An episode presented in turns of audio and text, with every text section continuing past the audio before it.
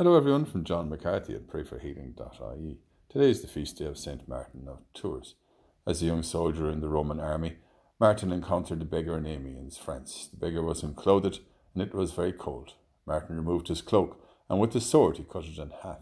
He gave this half to the beggar and dressed himself in the rest. That night Martin had a vision in which Christ appeared to him. The vision spoke to him. Martin, a mere catechumen, has clothed me. A catechumen is one who has been instructed in the Christian faith. Martin went on to become Bishop of Tours. Today's Gospel reading is from Luke. Once on being asked by the Pharisees when the kingdom of God would come, Jesus replied, The coming of the kingdom of God is not something that can be observed, nor will people say, Here it is, or There it is, because the kingdom of God is in your midst.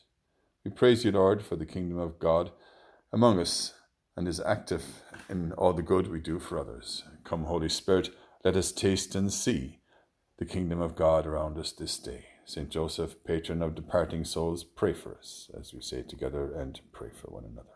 Hail Mary, full of grace, the Lord is with thee. Blessed art thou among women, and blessed is the fruit of thy womb, Jesus. Holy Mary, Mother of God, pray for us sinners now and at the hour of our death. Amen.